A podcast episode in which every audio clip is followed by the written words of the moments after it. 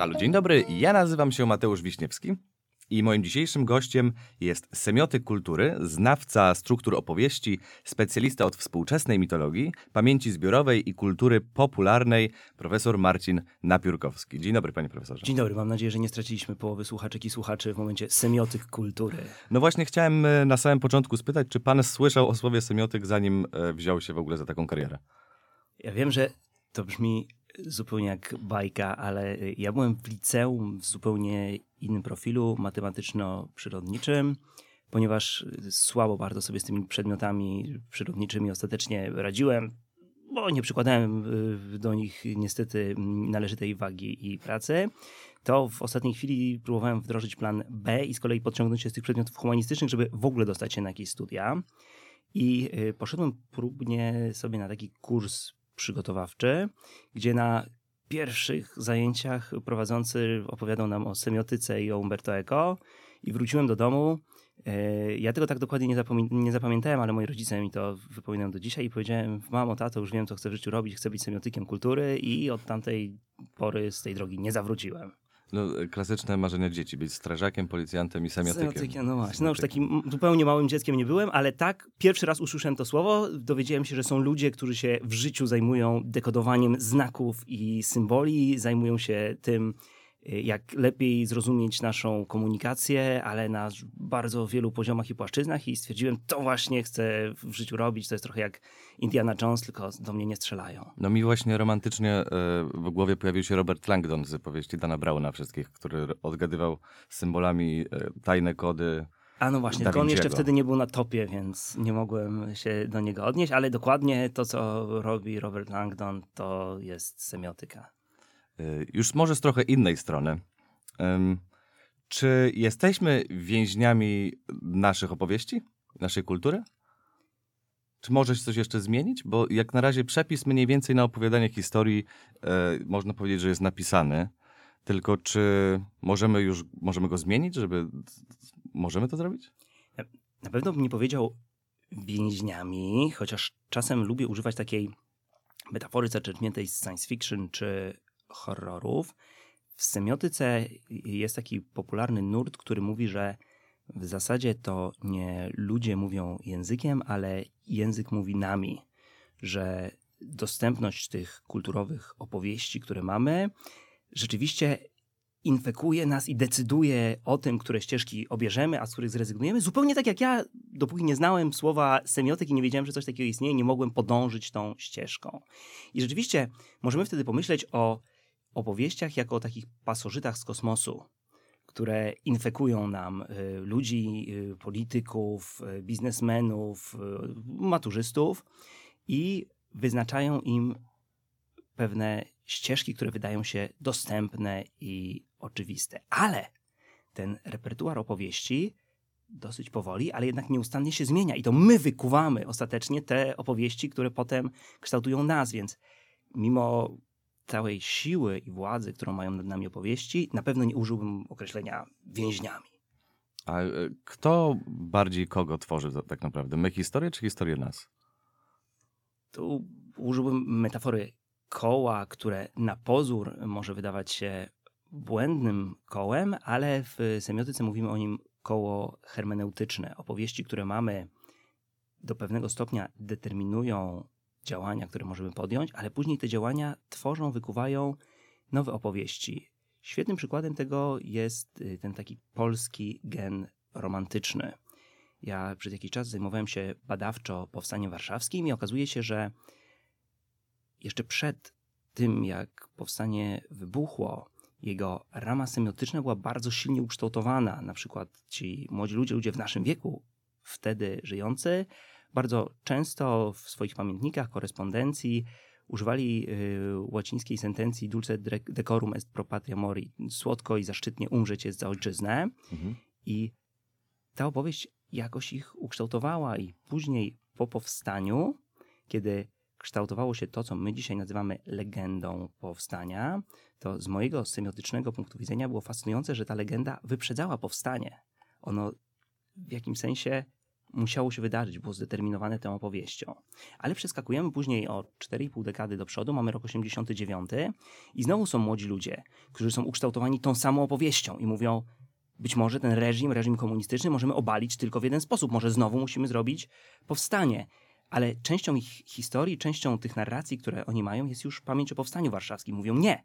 Nie możemy zrobić jeszcze raz tego samego. Nie możemy pójść jeszcze raz na te szańce i tworzą jakąś nową opowieść. Opowieść o kompromisie, o okrągłym stole, o tym, że może świat, może Polskę możemy zmieniać inaczej. Mm, Czy to można odnieść też do czasów postprawdy, do tego, w czym teraz żyjemy? Ilość e, narracji, które potrafią tworzyć niektóre rządy, na przykład udowodniono e, Rosji, że miały wpływ na wybory w Stanach Zjednoczonych, we Francji czy Wielkiej Brytanii i oni troszeczkę na, starają się napisać nową narrację, wykorzystując boty. Czy to jest e, też forma pisania historii, które budują kulturę w takiej samej formie, jak ktoś kiedyś pisał historię powstania, zanim ona, e, zanim ono miało szansę się urodzić?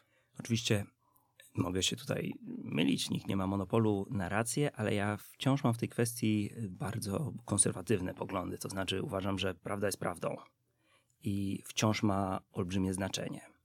Yy, Bardzo często mam zaszczyt i przyjemność współpracować z kolegami, koleżankami reprezentującymi nauki ścisłe, dlatego tym bardziej żałuję, że tam wtedy w liceum nie uważałem należycie, ale staram się teraz nadrabiać.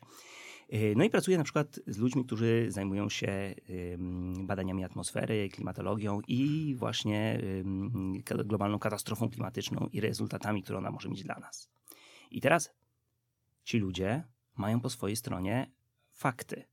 Ja ostatnią rzeczą, którą bym chciał robić, jest powiedzenie, że to wszystko jedno, jeden powie tak, drugi powie inaczej.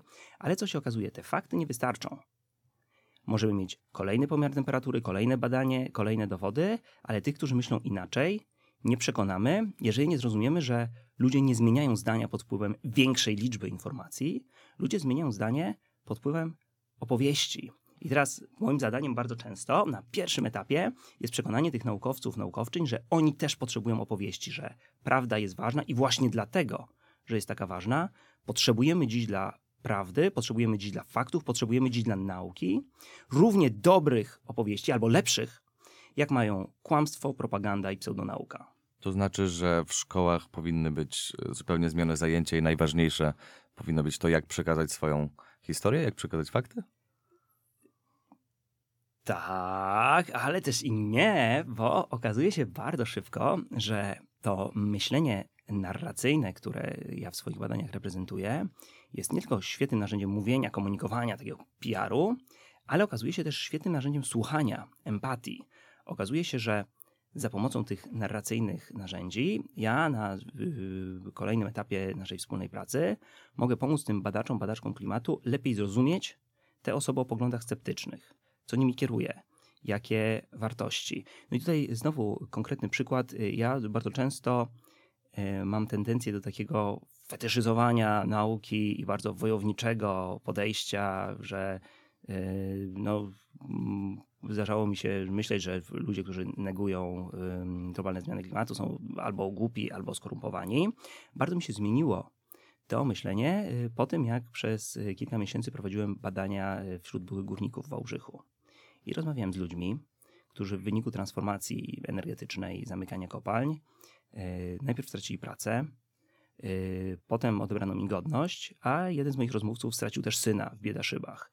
I ja słysząc te same historie, straszne czasami, antysemickie, y, spiskowe, od tego człowieka nie potrafiłem mu w oczy powiedzieć, że, że, że jest głupi albo skorumpowany, bo nie był. Mhm. To był człowiek, któremu odebrano wszystko i nie wyjaśniono, co się dzieje, któremu nie dano szansy bycia częścią tych zmian, o którym ktoś gdzieś zadecydował, jesteś nam zbędny. Wyrzucamy cię za burtę, bo mamy ważne rzeczy do załatwienia. I to jest to, czego moglibyśmy uczyć w szkole. To znaczy narzędzi empatii, narzędzi rozumienia, zrozumienia tego, że wartości w naszym społeczeństwie, że zmiany, że dialog będą możliwe, będą się realizować tylko wtedy, jeżeli będziemy wzajem potrafić się słuchać i mówić tak, żeby ze swoją opowieścią dotrzeć do innych. Mm, Też mówi pan o tym, że jest e, zdania, że prawda jest tylko jedna, ale jeśli chodzi o pisanie historii, bo z liczbami jest trochę łatwiej, ale jeśli chodzi o opowiedzenie sobie czegoś i wyjaśnienie, to czy można powiedzieć, że prawda jest jedna, bo historia już musi mieć pewną perspektywę, że móc coś sprzedać, coś komuś, może sprzedać to jest złe słowo, ale żeby móc do czegoś zachęcić i coś wyjaśnić, to jednak już trzeba podjąć jakiś punkt widzenia. No, wyobraźmy sobie znowu konkretny y, przykład, popularny teraz temat i w dyskursie publicznym i wśród naukowców. E, Powojenne podziemie niepodległościowe, potocznie zwane żołnierzami wyklętymi. Bierzemy taką postać i formułujemy o niej różne zdania. Na przykład był więziony przez bezpiekę. To zdanie jest prawdziwe albo fałszywe. Powiedzmy, że jest prawdziwe, tak? E, brał udział w pacyfikacji wsi białoruskiej. To zdanie jest prawdziwe albo fałszywe. No, powiedzmy, że znowu jest prawdziwe. E, to mogą ustalać historycy, tutaj się mogą sprzeczać, e, ale tym zdaniom możemy przyznać kryterium logicznej prawdziwości lub fałszu. Ale są też inne zdania. Na przykład ten człowiek był bohaterem, albo ten człowiek był zbrodniarzem. To zdanie nie ma wartości prawdy lub fałszu, bo ono jest oceną moralną, albo oceną estetyczną, albo właśnie oceną narracyjną, zależną od tego, jaką opowieść ułożymy. I spieranie się o to nie ma sensu. Mhm. Dla jednego jest bohaterem, dla drugiego y, jest zbrodniarzem. Tu historycy choćby odkryli tysiąc dokumentów. Tego nie zmienią. Pytanie, jakich bohaterów chcemy mieć, kogo chcemy umieszczać na sztandary i y, czy czasem nie jest tak, że jeden człowiek robił rzeczy i piękne, i straszne, był i ofiarą, i katem, Ym, I być może stawianie pomników nie jest w tej sytuacji dobrym rozwiązaniem. Pozwólmy przeszłości być przeszłością, pewnym ranom się zabliźnić. Wydaje mi się, że wszyscy ludzie są jakby głównie szarzy, tak? Założyciele Stanów Zjednoczonych też mieli wszyscy niewolników tak naprawdę, a choć wierzyli w wolność. To prawda, o tym chętnie porozmawiam. Y, Jakiś czas mieszkałem w Virginii, niejaki Thomas Jefferson był moim sąsiadem. E, Świetna postać, y, bardzo czczony na University of Virginia, y, na którym byłem postdokiem. No ale jednocześnie człowiek, który miał niewolników. Człowiek, który y, zapewne ich krzywdził, który najprawdopodobniej miał nieślubne dzieci z jedną z niewolnic. E, Oraz człowiek, fascynujące z naszego punktu widzenia, który brał udział w zaprzepaszczeniu testamentu naszego i amerykańskiego bohatera Tadeusza Kościuszki. E, Panowie bardzo się przyjaźnili. E, Kościuszko był niesamowicie poruszony kwestią niewolnictwa i jednoznacznie mu przeciwny. E, I kiedy za służbę w Armii Kontynentalnej z bardzo dużym opóźnieniem dostał e, dosyć znaczne e, wynagrodzenie, bo w Ameryce rząd był nierychliwy, ale sprawiedliwy, Kościuszko postanowił przeznaczyć te pieniądze na taki specjalny fundusz, który będzie wyzwalał i kształcił czarnych niewolników, którzy z kolei będą kształcić się i wyzwalać kolejnych. E, Ale e, niestety popełnił wielki błąd i e, w swoim testamencie zarządzanie tym majątkiem zlecił Thomasowi Jeffersonowi, który wygląda na to w świetle dokumentów historycznych majątek sprzeniewierzył. Jeszcze chciałbym wrócić do mm, opowiadania tych wszystkich historii, tak jak mamy właśnie żołnierzy wyklętych na przykład i fakty historyczne, które historycy są zdolni odkryć w papierach, ustalić. To jest fakt po prostu, że coś miało miejsce. Tylko gdzie w tym wszystkim i może jak daleko może pójść kreatywność? Gdzie ona jest i, i jak głęboko w opowiadaniu tej historii może się pojawić? Żeby coś było ciekawe, tak? Nie, nie, nie stawiałbym tutaj żadnych tam e, kreatywności. E, Wydaje mi się, że y, historycy wiele się mogą nauczyć z ym, kinowego uniwersum Marvela i zasługujemy na historyczne multiversum. Widzę bardzo duży sens w snuciu różnych wersji historii, y, różnych y, opowiadań, nawet w gdybaniu na zasadzie co by było gdyby, tak długo jak długo wciąż zachowujemy szacunek dla faktów i nie wpadamy w kłamstwo. I teraz te zmiany opowieści mogą być niezwykle różne. Ja jestem oddanym fanem Hamiltona i pytanie, co znaczy, że na scenie e, mamy e, czarnego Washingtona, mamy latynoskiego Hamiltona, e, kiedy, jak wiemy, wszyscy ci ojcowie założyciele byli biali jak śnieg. Mhm. To nie jest dla mnie zmienianie, fałszowanie historii. To jest dla mnie tym większe podkreślenie, że oni byli biali i co dla nas dzisiaj to dziedzictwo oznacza. E, Więc Ładna metafora. tak, jest duża, dziękuję, jest y, duża przestrzeń y, do opowiadania historii, do ożywiania jej, do budowania opowieści jakoś tam y, nawet luźniej opartych na faktach, tak długo jak nie popadniemy w y, błędne wyobrażenie, że fakty nie mają znaczenia, bo mają. A to też nie prowadzi może do, e, albo ma chociaż szansę doprowadzić do nadmiernej mitologizacji historii, tak że nagle będziemy mieć mity zamiast książek historycznych? Wydaje mi się, że te dwie rzeczy, tak samo jak w przypadku tego, co mówiłem przed chwilą o klimacie, nie są albo, albo. To jest tak, że same czyste fakty historyczne nie odpowiadają nam na te naprawdę ważne pytania. To znaczy, co z tego? Jak żyć? Dlaczego? I w tym sensie jestem głęboko przekonany, że potrzebujemy mitów. I jako ludzie jesteśmy tak ukształtowani, że potrzebujemy mitów, to znaczy nie czegoś, co jest nieprawdziwe, ale czegoś, co jest opowieścią, która odpowiada właśnie na te fundamentalne pytania. Jak żyć? I kiedy myślę sobie właśnie o tym powstaniu warszawskim z jednej strony i rewolucji Solidarności z drugiej strony, to to są wydarzenia historyczne, wokół których możemy budować różne mity. Bardzo często dziś wokół powstania warszawskiego buduje się taki mit, który ma strukturę błędnego koła historii. Opowieść, która mówi, to nieustannie w naszej historii powracało i znowu powróci. Wciąż nie możemy ufać naszym sąsiadom, nie możemy ufać na przykład Niemcom. Przyjdzie kolejna wojna, będziemy musieli się bronić. A czy ty poszedłbyś do powstania? Pada to pytanie. I to jest mit, który może być dla nas szkodliwy, bo sprawi, że wybierzemy właśnie te drogi, które szykują nas na konfrontację, drogi nieufności, ale też przede wszystkim drogi resentymentu, drogi poczucia, że jesteśmy w jakiś sposób gorsi, że jesteśmy skazani na odtwarzanie tej historii. Ale może możemy mieć też inne mity. Na przykład yy, widzę olbrzymi potencjał yy, budowy nowych, fajnych opowieści yy, wokół tego, co wydarzyło się w roku 89. Szanse na, mitolog- na stworzenie legendy tego? Yy, szanse na stworzenie legendy, na stworzenie opowieści. Patrzcie, my jesteśmy krajem, w którym udało się coś niezwykłego, w którym w sytuacji polaryzacji znacznie większej niż dzisiaj mamy, w sytuacji, mhm. gdzie społeczeństwo było podzielone nie tylko poglądami politycznymi, ale krwią, betonem i żelazem, yy, ludzie byli w stanie usiąść do stołu i rozmienić ten polityczny podział na drobne, rozmawiać w stolikach, pod stolikach, o tym, jak zmienić gospodarkę mieszkaniową, yy, ekologię i wiele innych rzeczy fascynujące są. Spędziłem y, wiele miesięcy mhm. na lekturach scenogramów z obrad Okrągłego Stołu. Y, I to, co się wyłania, to jest jakiś nasz pozytywny mit, jakaś historia o tym, że możemy zmieniać świat tutaj, w Polsce, że możemy to robić inaczej, że możemy być z tego i z siebie dumni. A, a dlaczego tak naprawdę wszystkie kultury tego potrzebują? Jak sprawdza się e, historię różnych państw, kultur, narodowości, to tak naprawdę wszędzie na świecie są jacyś opowiadacze. Jest ktoś, kto zbiera te historie i je przekazuje dalej. Nie zawsze pisemnie, e, nie zawsze drogą piśmienniczą, ale zawsze ktoś taki jest. Dlaczego? W czym to mhm. pomaga? E, tutaj odpowiedzi jest e, oczywiście cały szereg, ale na pograniczu semiotyki i kognitywistyki jest zbudowana taka teoria parasol, która łączy je wspólnie i która mówi, że opowieści są podstawowym narzędziem redukcji złożoności poznawczej. Y, żeby to lepiej zrozumieć, wyobraźmy sobie, że wchodzimy do wielkiego supermarketu i jesteśmy doskonale racjonalnymi maszynami, które kierują się wyłącznie czystymi faktami.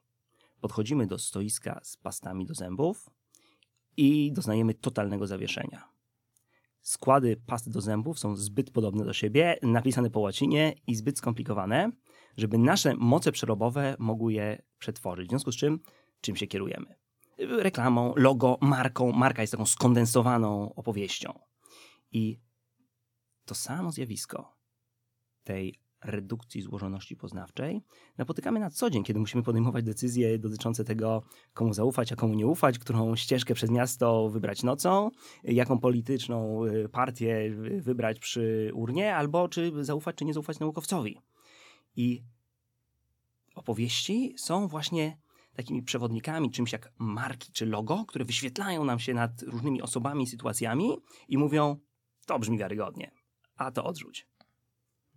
Mm, Jednocześnie chciałem na przykład spytać, jak na historię i kulturę wpłynął fakt zmiany z piśmiennictwa na drogę internetową i telewizyjną, bo em, wiele badań wskazuje na to, że pisanie odręczne wspiera kreatywność, tak naprawdę. A co zrobić, żeby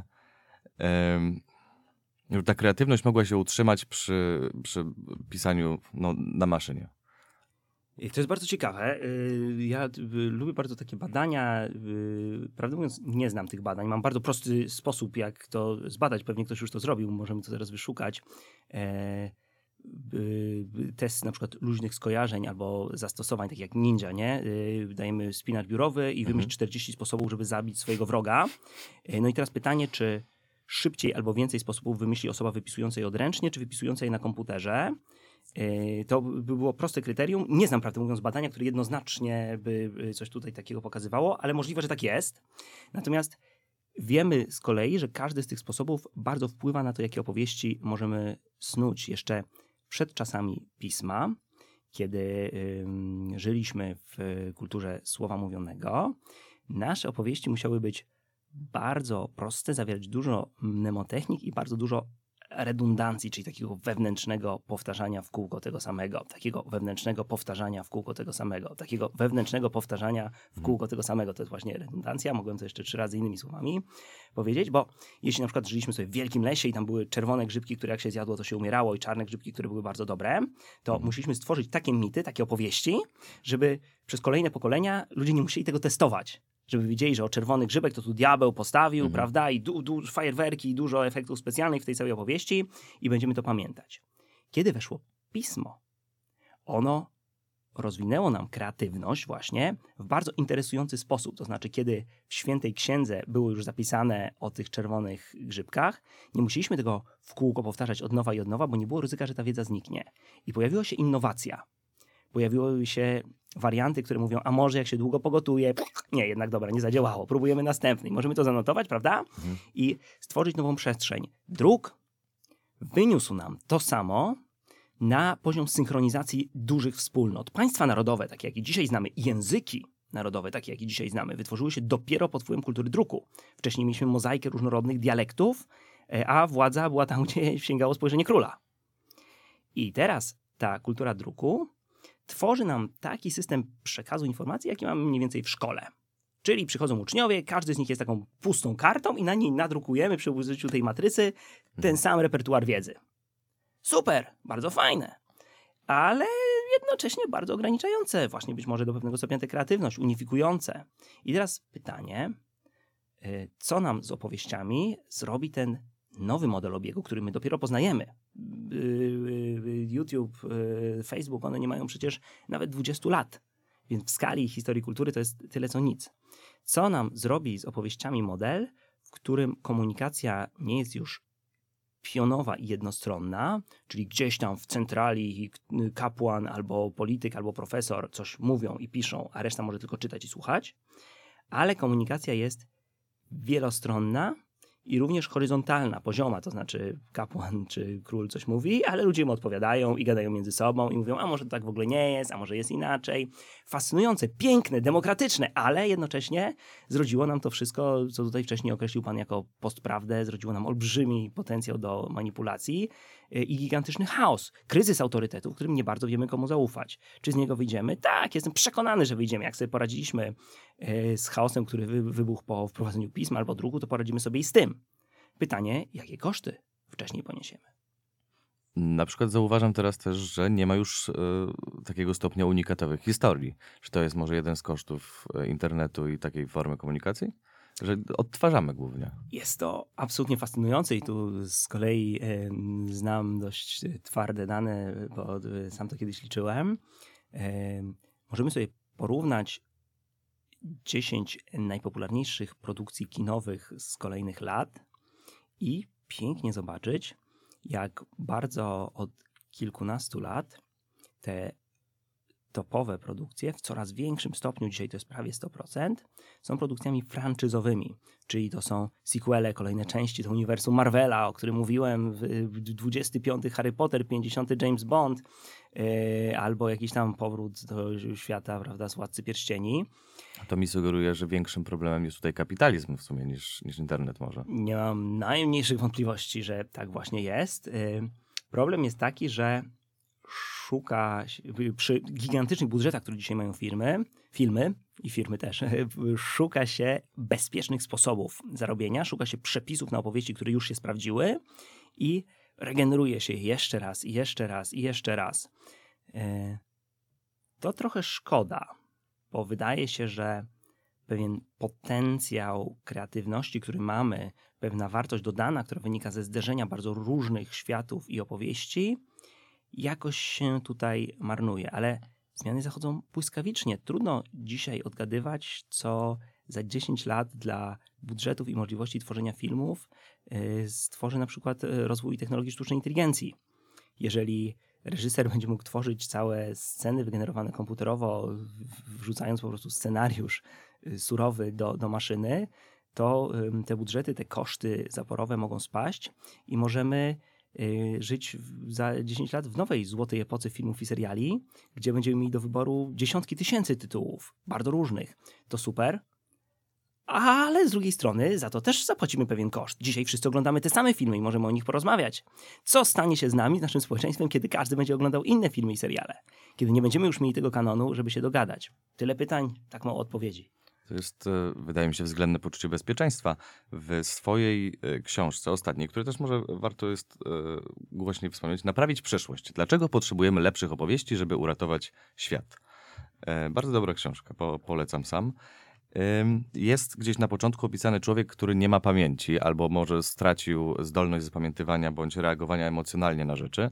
I był tam opisany jeden test, w którym um, losował karty. Część z tych kart miała dać e, do, dobre albo bardzo złe wyniki, a część kart miała dać po prostu stabilne, dobre wyniki. Było cztery różne kubki i trzeba było wybierać różne losowo i po pewnym czasie ludzie, którzy mają normalnie budującą się pamięć oraz emocje, wybierają tylko te bezpieczne karty. Czy to znaczy, że my ogólnie jako społeczeństwo dążymy do tego, żeby iść tylko i wyłącznie w tę stronę bezpiecznych kart? To nie jest tak, że to troszeczkę zabija też właśnie szansę na zyskanie czegoś nowego, na coś kreatywnego, a tylko buduje franczyzy? To jest to wyciąganie? To jest mniej więcej to samo? To y, bardzo y, ciekawie postawione pytanie i do pewnego stopnia odpowiada na nie Malcolm Gladwell, który interesował się tym samym testem, o którym tutaj mowa, czyli Iowa Gambling Task i wyciągnął z tego zupełnie odwrotne wnioski. To znaczy, Iowa Gambling Task pokazuje nam bardzo fajnie rolę, którą w naszym życiu ma intuicja.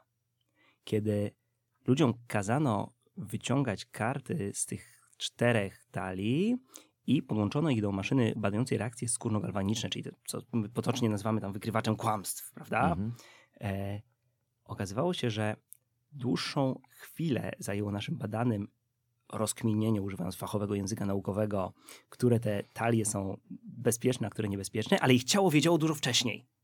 Bardziej się pocili i mieli większe mm, indykatory stresu, kiedy sięgali po te złe, niebezpieczne talie, zanim jeszcze byli w stanie sformułować jakieś zasady. I Malcolm Gladwell, świetny popularyzator nauki, podążając też za e, kilkoma innymi badaczami, badaczkami, wyciąga z tego wniosek, że olbrzymią rolę w naszym życiu odgrywa właśnie ta intuicja, która z kolei jest kluczowym składnikiem kreatywności. Podążamy za czymś, jeszcze nie wiemy dlaczego, ale pójdziemy tą drogą, spróbujemy, zobaczymy, co się wydarzy.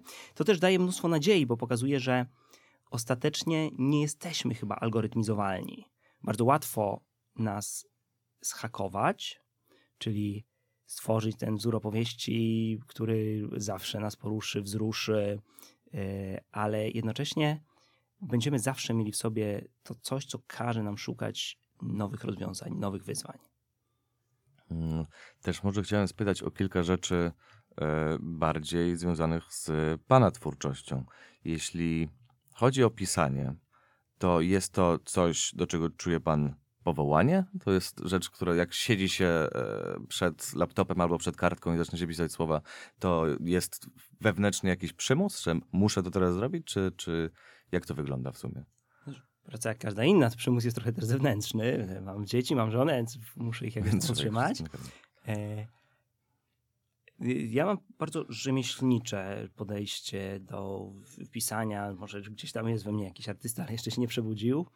E, I cokolwiek piszę, a staram się pisać bardzo różne rzeczy właśnie, żeby się e, nie nudzić, to e, pracuję robiąc takie bardzo precyzyjne szkice, żeby mnie potem nie poniosło. Mhm. E, Wypełniam je jak kolorowankę, a później staram się słuchać mądrych ludzi, redaktorów, redaktorek, różnych czytelników. E, I przerabiam, przerabiam, przerabiam do skutku, więc nie brzmi to może jak bardzo przyjemny proces, ale lubię swoją pracę. Czyli w zasadzie prace popularno-naukowe od fabularnych zauważam, że różnią się tym, że przeważnie autorzy, którzy piszą e, rzeczy fabularne, siedzą i trochę odkrywają swoją powieść po drodze. Czy coś podobnego dzieje się e, u pana? E, Że jakby może jest pewna teza postawiona na początku, ale czy wynik jest e, w trakcie pisania już znany, czy ona się pojawia w międzyczasie? Znaczy, w przypadku prac naukowych czy y, popularno-naukowych ta faza y, researchu jest jednak oddzielna i ja albo y, najpierw prowadzę jakieś badania i analizy, siedzę w archiwach, albo zliczam coś w jakichś dużych bazach danych i wtedy no, trochę już wiem, jaka będzie puenta. Albo przeglądam prace badawcze innych, które wcześniej zbieram skrzętnie i notuję i no wtedy też wiem, jaka będzie puenta. Y, Więc pisząc prace naukowe w samym momencie pisania zwykle już nie ma tego zaskoczenia, ale z kolei no, mamy coś, co chyba nawet Stephen King może nam pozazdrościć, czyli te piękne zaskoczenia w fazie researchu. Warto stawiać w badaniach wyłącznie te pytania, na które nie znamy odpowiedzi, E, więc e, idę do archiwum albo otwieram jakąś bazę danych z konkretnym pytaniem. Czy jest korelacja? Czy to działa? Czy to nie działa? E, Konkretny przykład. Jak działają filmy o zagładzie ludzkości? E, Czy one łączą się w jakieś podobne modele. Zadanie polegało na tym, że e, przez kilka miesięcy za pieniądze podatników oglądałem e, wszystkie filmy katastroficzne z ostatnich 20 lat. Cieszę się, że to na to właśnie poszły nasze pieniądze. Tak jest. E, Niektóre po kilka razy, bo trzeba się było wgryźć i każdy element, który się powtarzał, na przykład w jednym filmie byli ludożercy i w drugim pojawili się ludożercy, wypisywałem jako potencjalny element znaczący, po czym używając takiego e, dosyć e, prostego algorytmu statystycznego, badałem, czy wystąpienie elementu znaczącego A zwiększa, zmniejsza, czy nie ma wpływu na wystąpienie elementów znaczących B, C, D i tak dalej. E, I dzięki temu możliwa była agregacja tych elementów znaczących w jakieś szersze narracje. E, Na prostej zasadzie, czy to, że ktoś ma psa, zwiększa czy zmniejsza szansę, że będzie miał kota albo chomika. I okazało się, że z tam 68 filmów, które przekroczyły pewien box office'owy y, threshold, próg, y, który sobie wyznaczyłem, w zasadzie wszystkie dało się bardzo wyraźnie przypisać do jednej z dwóch kategorii filmów katastroficznych albo apokaliptycznych i można było z bardzo dużym prawdopodobieństwem przewidzieć na podstawie jednego elementu wszystkie pozostałe elementy fabuły.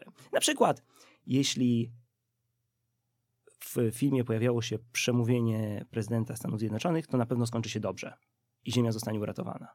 Yy, Uwaga, nie dotyczy Nie patrz w górę, które pojawiło się już po przeprowadzeniu przeze mnie tych badań i było fascynujące, bo Mhm. używało praktycznie wszystkich elementów z zielonej listy, tych filmów, które kończyły się dobrze i były katastroficzne, ale ostatecznie było filmem apokaliptycznym, dlatego wkurzyło tak wielu ludzi. Yy, I to jest przykład takiego zaskoczenia, nie mówię o Nie patrz w górę, tylko o samych tych badaniach, kiedy widzimy, że te filmy pewnie będą się układały w jakiś wzór, ale Mhm. później coś zbieramy, jeszcze nic się nie wyłania, dopiero liczymy i to zaczyna się wyłaniać i na koniec widzimy, wow, one się dzielą na dwa super wyraźne nurty, jakoś intuicyjnie wcześniej to było widać, ale dopiero matematyka pozwoliła nam to ujawnić. Badania same piszą, piszą fabułę w sumie takich e, prac, jak się okazuje. E, Jest, jest ten element e, ciekawy. Już czas troszeczkę się kończy jednak nam. E, Bardzo dziękuję przede wszystkim za, za to, że e, zgodził się pan mnie odwiedzić. Mam może na końcu tylko jedno e, dość proste pytanie. Czy mamy jeszcze nadzieję naprawić przyszłość? Tak, oczywiście. Musimy mieć nadzieję, bo nadzieja jest właśnie aktywną postawą, która mówi: Nie jest nam wszystko jedno. Zrobimy wszystko, co w naszej mocy, żeby mieć lepszą przyszłość. I wydaje mi się, że to jest najlepszy sposób na zakończenie e, tej rozmowy. Bardzo dziękuję. Moim dzisiejszym gościem był e, profesor Marcin Napiórkowski. Ja jestem Mateusz Wiśniewski i dziękuję. Dziękuję. Ze Stabilo wspieramy kreatywność. Dzięki.